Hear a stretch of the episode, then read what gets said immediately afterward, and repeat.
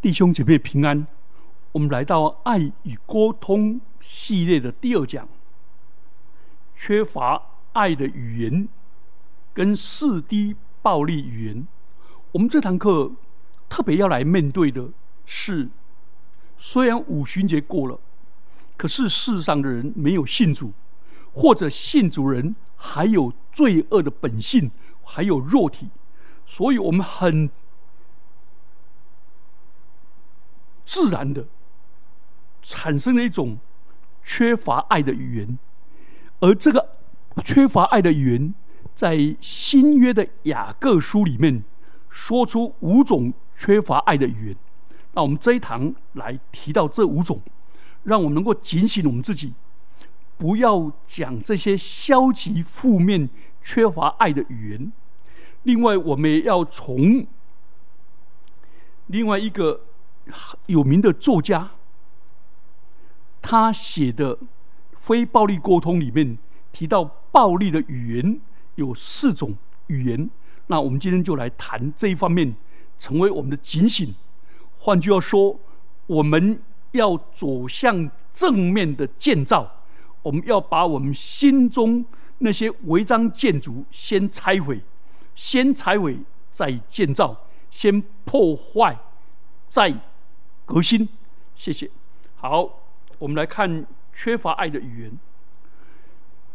语言可以是一扇窗，释放我们自由，让我们看到我们彼此之间心灵心跟心的对话，心灵的感受，深渊与深渊响应，也让我们看到彼此的需要，互相聆听，也我们看到我们朋友之间彼此的快乐分享，还有需要的是什么归属感。所以语言是一座桥梁，也可能是一道高墙。沟通可能是甜如蜜，也可能是利如剑，杀人不见血。水能载舟，也能覆舟，利剑两刃，可杀可救。舌吐莲花，亦毒蛇。所以沟通谈判，一言可兴邦，一言可断江山。所以说话是一个最高的艺术，在日常生活中决定情绪的起伏，跟衍生许多的问题。好，那我们就来进入谈雅各书里面缺乏爱的五种语言。第一个是盛怒的快语。雅各书一章十九节到二十节说：但你们要快快的听，慢慢的说，慢慢的动怒，因为人的怒气不能成就上帝的义。当我们失去了爱心的时候，我们最容易讲的话就是生气后所讲的快人快语。生气因为愤愤不平，为了要成就义，往往事后后悔，因为生气的时候人常常口无遮拦，讲错话，到了气消以后才懊悔说：哎呀，刚才那句话实在不应该讲。结果生气本来是要解决问题，结果问题没有解决，反而造制造更多的问题，造成更深的裂痕跟伤害。人为什么要生气呢？这个我在自我沟通以后那一部分会详细的讲。相同一句话，不同人听了反应不一样，为什么？因为解读不同。所以生气不是对方讲的那句话，是我对那一句话的解读。一件事临到我身上，我生气，另外人却不生气，另外一个人是觉得充满挑战而满心兴奋，是同一件事，而且同样的工作，为什么？因为解读不同。这个以后我们再谈。所以人生气的时候，要处理自己的愤怒，要快快的听，然后慢慢的说，慢慢的生气。这里就是要我们好好去想一下，如何解决我那个快速的动怒。人又人若有见识，就不轻易发怒。好，第二个是歧视的语言，对别人歧视、鄙视、看不起的。雅各书二章三节，你们就看重那穿华丽衣服的人，说请坐这好位上，又对那穷人说，你站在那里，或坐在我的脚凳下面。第二种语言是对人歧视的语言，歧视人、嘲笑人、贬义人，让人难受。雅各提到当时初代的教会，看到有钱人就讲巴结的话，看到穷人就讲鄙视的话，这很伤人了。这种贬低人的人性，剥夺人的力量，就是剥夺他的发言权，觉得他内容不对，觉得他诠释有误，或者认为这个人不具有某种身份，他没有资格发言，或者集体禁掉定调。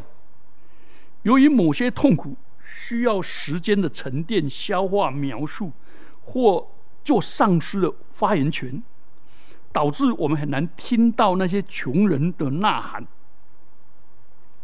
这实在是求主怜悯我们。教会应该像上帝一样怜悯贫穷人，不是鼓励人成为贫穷人，而是怜悯贫穷人，与贫穷人在一起，把他们拉拔起来，陪伴他们度过他们的危机。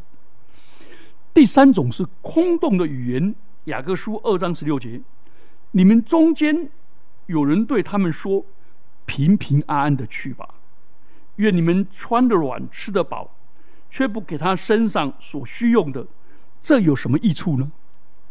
这种专门给人家打嘴炮，表面的祝福，说些上帝祝福你啊，呃，你平平安安吧，结果他的困难一点都不帮忙。这种空洞的虚语，台湾人叫做空嘴薄舌，空嘴绝舌，一无所用。求主怜悯我们，我们讲的话要跟我们的行为互相配合，不要说的是一套，行的是又一套，那个超恶心的。第四种是苦毒的咒语，雅各书三章九节，我们用舌头颂赞那为主为父的，又用舌头咒诅那照着上帝形象造的人。这是人生气的时候就咒诅人。常听人家说，你去跳海好了啦，大海又没有盖子，去死吧。这种人，这种咒诅人不信，这个叫做恶毒的咒语。奇怪，这种人唱起诗歌，祷告起来，满嘴哈利路亚，感谢赞美主，一出去外面就咒诅自己的丈夫，咒诅自己的传道人。所以雅各说，为什么一口两舌，同一个泉源会出苦毒的咒诅的水，又出祝福的水？怎么可以祝福那个称颂上帝 bless God， 而却咒诅那照上帝形象造的人？这不是矛盾吗？所以雅各就挑战，人是尊贵的，照着上帝形象造的，所以人应当被称颂、被肯定、被祝福、被赞赏，而不是被贬义、羞辱、咒诅的。第五种是夸口的狂语，雅各书四章十六节说，现今你们既以张狂夸口，凡这样夸口都是恶的。张狂现在的名词叫做骄傲，骄傲。最后这种讲话，这种人他不讲空话，他也不贬义人，但是他不断的吹嘘自己，自我感觉良好，这叫夸口的狂语，一直往自己的脸上贴金，说自己有多好多好多谦卑，完全没有考虑到对方的需要，也不去鼓励人安慰人，这叫做张狂。那怎么样才好呢？基督徒心理学家盖瑞·巧门博士提出五种爱的语言，这我们下下一次下下两下下次会讲到。好，我们讲完了雅各书这五种没有爱的语言，那我们现在来讲四种暴力的语言。四种暴力的语言，什么叫做暴力的语言呢？就是他说说话的方式跟倾听的方式，自以为是一个专家，擅长于评论、诠释、分析。所以暴力的语言简单逻辑来说，就是压抑别人跟压抑对方的语言，就是论断、批评、羞辱、贬义，好，这这这种语言。那我们来看暴力语言是怎么来的。这四种四 D 语言就是评论、否认、命令跟应得。那这四种语言其实人就脱口而出，不用学，很自然脱口而出。原来他的心灵里面被装了许多这一类的录音带、录影带，所以他就不断的去倒带重播。这是人从原生家庭，从他社会学校的成长的背景，从文化、从教育、从宗教所学来的语言，加上个人的特质，以至于以以及他对于经验的诠释，还有他生理的要素。譬如说一个人如果有忧郁症啊，他就会比较看负面的，都会喜欢讲负面的言语，或者生理期来，或者经痛，都会同样情形。所以我们来看这四 D 的语言。第一个，论断。论断的意思是什么呢？论断有好多个面向。第一个叫做道德判断，用道德来审问人。第二个就是给对方盖棺论定，然后呢，看对方某一个点就把它以偏概全的论断，这个叫贴标签。然后批评、评价，或者拿他跟别人比来比去，这比较，或者去分析他背后的动机，揣测人的动机，甚至于去盘问人，而自以为很厉害，这样的对待人。请问我们成长的背景，我们的父母是不是这样对待我们？我们师长是不是对待我们？我们社会上我们所遇到的，我们长官是不是这样对待我们？我们是活在一个暴力语言的情况下而不自觉。好，那我简单举几个实例，你就可以了解来。第一个，揣测。哎，你刚才一直讲话，我就知道你爱秀，喜欢出风头，这是这是这是这是揣测嘛？哎，你这不算什么，我以前想当年我怎么怎么样，这是比较。哎，你为什么不像隔壁的小明一样考试考前三名？你真笨，这也是比较。你怎么不听话啊？你像外面的野孩子一样，这是什么？贴标签，这野孩子啊，一个一句话不听就变成野孩子，就贴标签了、啊，这以偏概全。啊，这种还很多人笨啊、傻啦、啊、爱出风头啊、什么什么等等，就是这个标签一直往人身上贴。其实他只是一个动作，就把它变成一个人。贴标啊，有人是自己贴标签。哎呀，我很笨啊，我是垃圾，我没价值啊，这是自己贴标签。还有是对别人的话语分析完了还做诠释。嗯，你这么那，你这么这么糟糕，就是因为你过得太爽。结果你的经验被人家用过得太爽定义了，而没有机会好好说明。然后就说你就是窝囊废，这贴标签了以后，就价值都被否定了。还有一种同情，哎呀，你爸爸死了啊，你好可怜啊。请问他这样讲，你会不会觉得很得安慰？这不算同理心了、啊，不然就盘问人。哎，你这什么时候开始的？你为什么要这样做？为什么要这样做？为什么要做？请问这样讲会安慰人吗？所以我们来发现，这个四 D 语言的第一个暴力语言就是批评论断。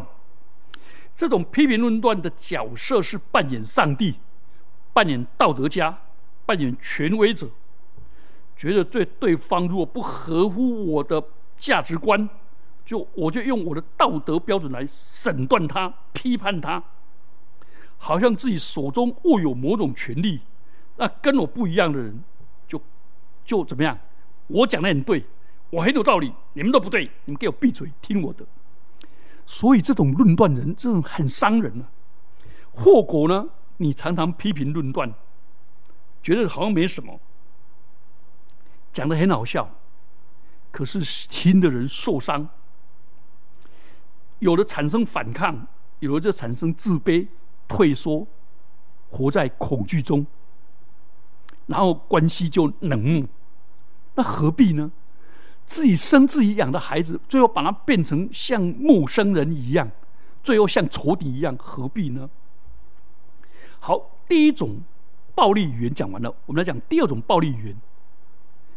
这个第二种暴力语言叫做命令。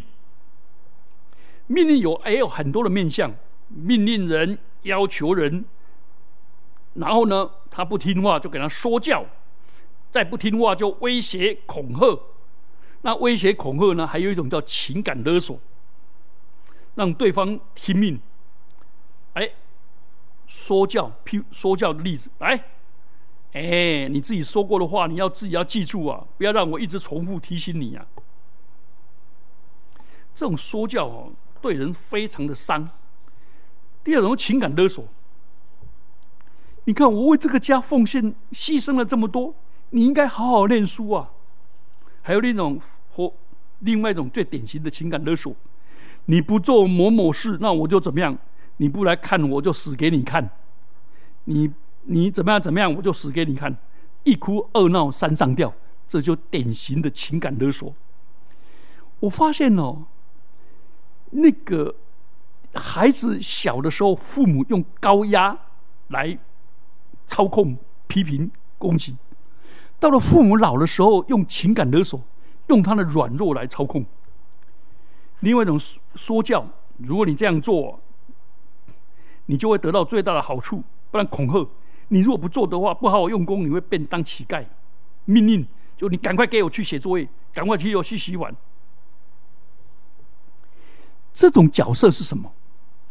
这种角色是扮演上帝，扮演三座牌，为之师、做之师、做之父、做之君的操控者。这命令的人喜欢操控人，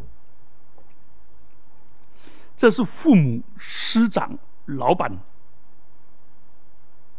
惯用命令的方式压迫对方的行动，而并不了解对方的经验。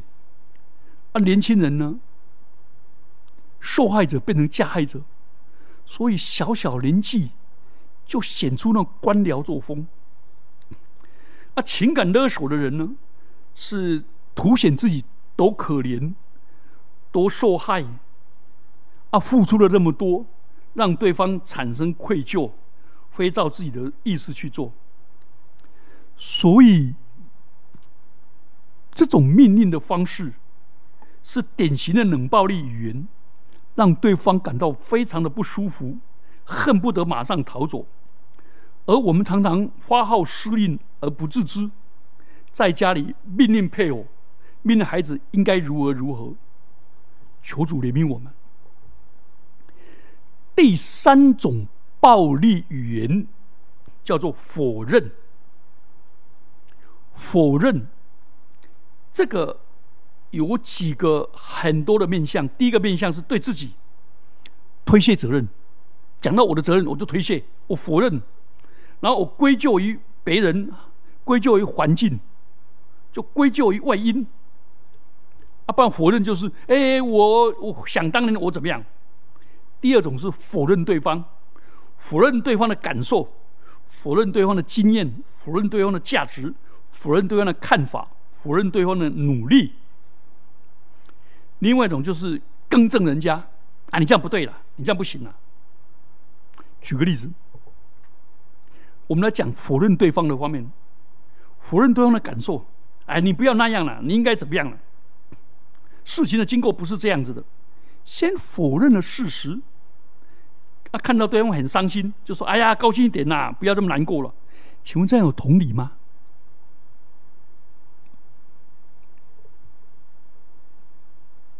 哎，否认否认对方的想法。孩子要表达自己的意见、想法的时候，就说：“你小小年纪，你懂个什么啊？大人说话别插嘴。”就否认他小孩子有自己的想法，否认对方的经验。哎呀，你的经验不算什么啦，你又不是某某人。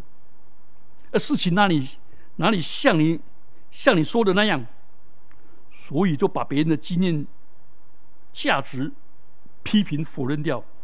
哎，不要再说了，你这个骗子，这是很可怕的。否认别人的努力。你怎么那么乱笨啊，老是学不会，你只会打混了，你将来没有出息。否认对方的价值，你为什么不能像老陈那样啊？好，这是否认别人。那我们来看另外极端是否认自己，否认自己的责任，千错万错就是不是我的错。而且否认，哎，我们最喜欢讲的下面这句话，请注意，我们否认自己的抉择。我们喜欢说不得不，台湾叫做国不己凶。为了照顾孩子，我不得不牺牲我原本高薪的工作；为了陪伴父母，我不得不牺牲我的什么什么什么。请问讲这句话，表示人在江湖身不由己，讲得这么可怜，否认其实是自己选择的啊，可以不用那么做啊。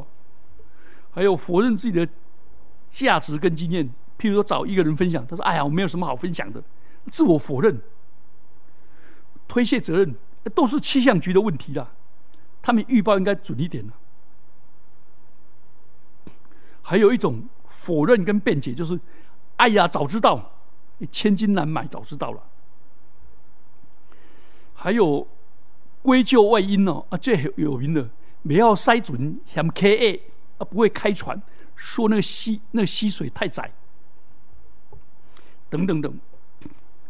这种否认的人，是根本上不把人看在眼里，也不把自己的自由意志、抉择跟责任看在眼里，所以这个人是选择不自由，这是很可怕。这个叫做Eric Fromm 叫做逃避自由的人，这种太多了。后果呢？否认了别人，就让朋友更难过、更伤心。下一次他不再找你了。你否认儿女，否认儿女的价值，否认儿女的想法，他下次不讲话了。你又对他说：“你为什么不讲话？”因为他讲话，你又否认他。孩子不再轻易的表达自己，有事也不会找你聊，结果越来越疏远。这种情形，你看，都是我们自己造成的，暴力语言还我们还不自，我们还不自觉。第四种暴力语言叫做应格、应得、应该，嗯，强加责任，然后对别人建议、劝告、指导、讽刺，太强调责任、应该、对错、应得，你应该怎么样？哦，这种我们在我们的文化里面很多哦。这种叫做礼教吃人，强加责任。哎，你当人家媳妇的，你就应该怎么样怎么样，强加责任。你当传道人的，就应该彻夜祷告，不要睡觉。劝告人不自私，天知地灭。啊啊，院长还没有多付你薪水。讽刺，啊，你除了呼吸以外，你什么都不会。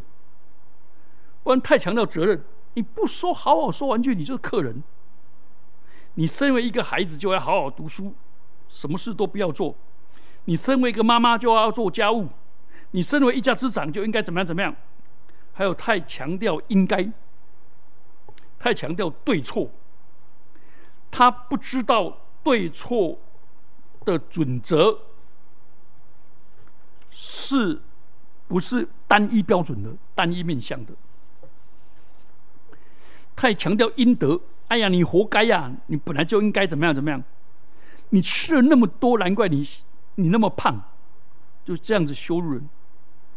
应得就是早知如此，早知如此何必当初，等等。所以这种人爱喜欢给他建议，爱指导人，啊，因果论挂在嘴嘴崩嘴上，这是应得的报应。所以这种应得的人角色是一个教官，是一个挑错的，是一个检察官，是不断控诉的，是上级指导员，不断的给人教导，而不让对方主动自发的，也不让对方矫正错误。所以孩子有时候在写测验卷，写到一半发现错了，父母就打下去了。啊，考试考不好就一直骂你，为什么那个不不不用功？为什么？所以我都鼓励国中生的家长，孩子考完了，不要问成绩啊，问说：哎，你考完了哦，你那你有没有发现错的？有，好啊，矫正了没？矫正了，嗯，很好。啊，你学到什么？啊，这样子过了。那个从错中学，就是他成长的一部分了。为什么要他要求他每一样都美都美好，从来不犯错呢？好，最后呢，我们来做几个结论。第一个，人对于暴力语言往往没有辨识感。我们在生活中常常很自然的用暴力语言来对付自己，然后整天懊悔。催逼自己，羞辱自己，贬低自己，然后拿拿来对付人，活得好辛苦啊，活得好辛苦，而我们都不自觉，我们的道德标准太高，那种秩序感太强，那完美主义，哦，那个很多。第二方面，暴力语言脱口而出，而且会交替使用。哎，我们讲一句话哦。那个暴力研究一接二连三，譬如说我们对孩子说：“哼，你真是被宠坏了。”这是论断。你家里是什么事都不做，这否认了。其实他做很多事啊。同是家里的一份子，你应当尽一点责任了、啊。这应得，赶快给我把垃圾拿去倒，这是命令了、啊。啊，其实只是要请孩子倒个垃圾，就要给他论断说被宠坏。啊，就要否认他其他很多事情做的都都都都应该的，啊，就这件不做就不应该。所以人很自然的就脱口而出，而且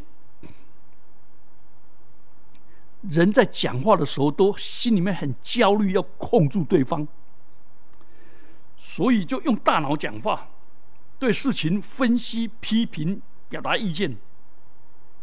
然后用自己的角度跟过去的经验把对方贴标签，论断对方对方应该怎么做。然后呢，对方如果讲的如果不一样，就否定对方，再来个应得，强调他的责任，再来不行就讲了圣经怎么说，然后古圣古圣先贤的大道理，最后急了就强制命令，这很可怕。所以四 D 语言要我们要好好的警醒，不要再讲这一些了。如果继续讲这一些，难怪我们的孩子就越来越被动，越来越冷漠，离我们越来越远，甚至夫妻的关系也是一样，这些冷暴力。所以我们最后一点就是，我们只能改变我们自己，我们没有办法改变别人。我们都很想改变我们的配偶、孩子、我们的同事、我们的上司，他觉得他应该跟我们说，其实很难。我们先改变我们自己，求主赐福我们，恩待我们。我们一起来低头祷告。主，我们恳求你施恩赐福我们，把雅各书这五种没有爱的语言跟世界的语言从我们的言语里面挪走。主啊，给我们一个敏锐的心，求真理的圣灵在我们里面，当我们讲出口的时候，我们就后悔，就认错，或者我们心中意念一来的时候，我们就更敏感到，我们就把这些暴力的语言收口下来。主啊，赐福我们，也教导我们接着下一步如何讲善意沟通，非暴力的语言，把话好好的讲。奉主耶稣的名祈祷，阿们。